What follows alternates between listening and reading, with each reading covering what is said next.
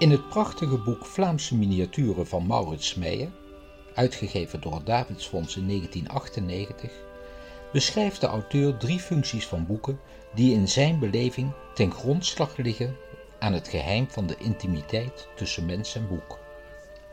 Het is een driedeling die voor mij vooralsnog volstaat.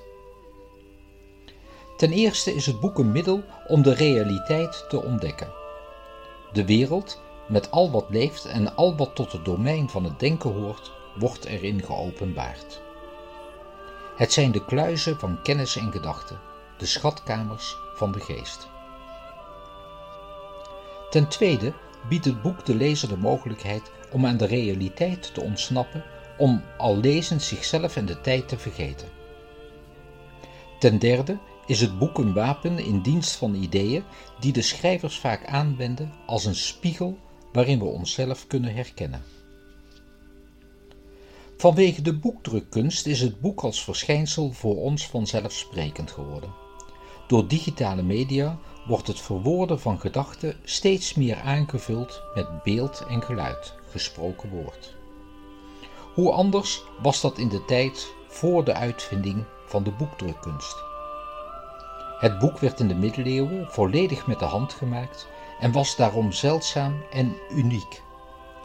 Bovendien waren boeken heel kostbaar vanwege de grondstoffen, perkament, bladgoud, veel kleurstoffen die van ver moeten komen en de langdurige fabrikage, schrijven en versieren.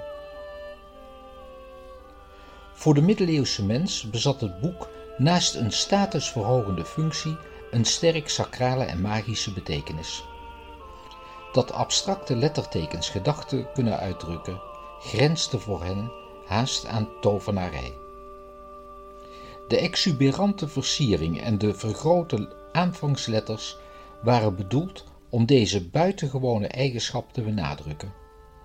Voor de kerk waren boeken als het ware reliekschrijnen voor het gewijde woord. In principio erat verbum.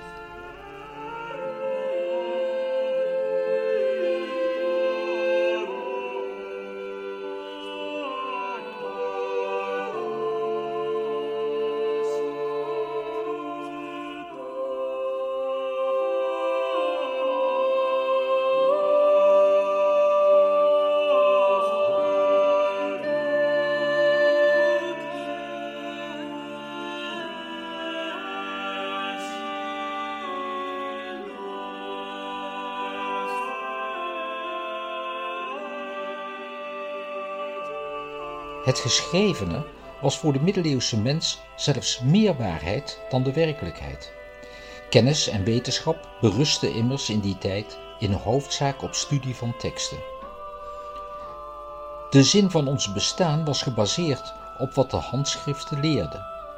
Die handschriften werden gezien als woonplaatsen van waarheid en wijsheid en maakten bovendien deel uit van eeuwige wijsheid, omdat ieder geschrift het woord van God bevatte of erdoor geïnspireerd was.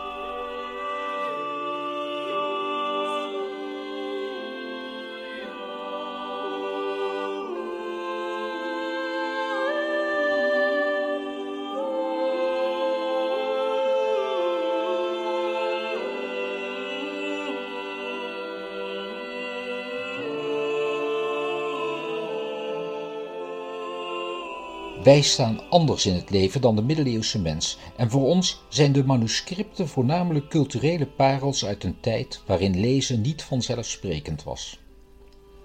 Het woord van God staat bij het zien van de manuscripten voor ons niet meer op de voorgrond. De illustraties die in de middeleeuwen ten dienste stonden van sacrale en magische aspecten van het woord, vinden wij over het algemeen stukken interessanter. De bijzaak van toen is voor ons nu hoofdzaak geworden. Het kan verkeren.